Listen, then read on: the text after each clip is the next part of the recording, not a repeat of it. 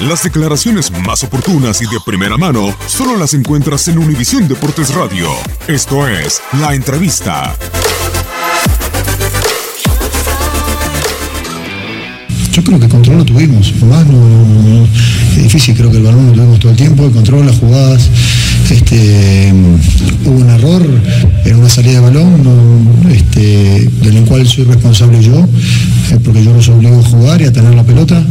Eh, creo que, mm, que si hay un responsable del, gol del empate, el responsable soy yo, no es ni Marcelo ni ningún otro jugador.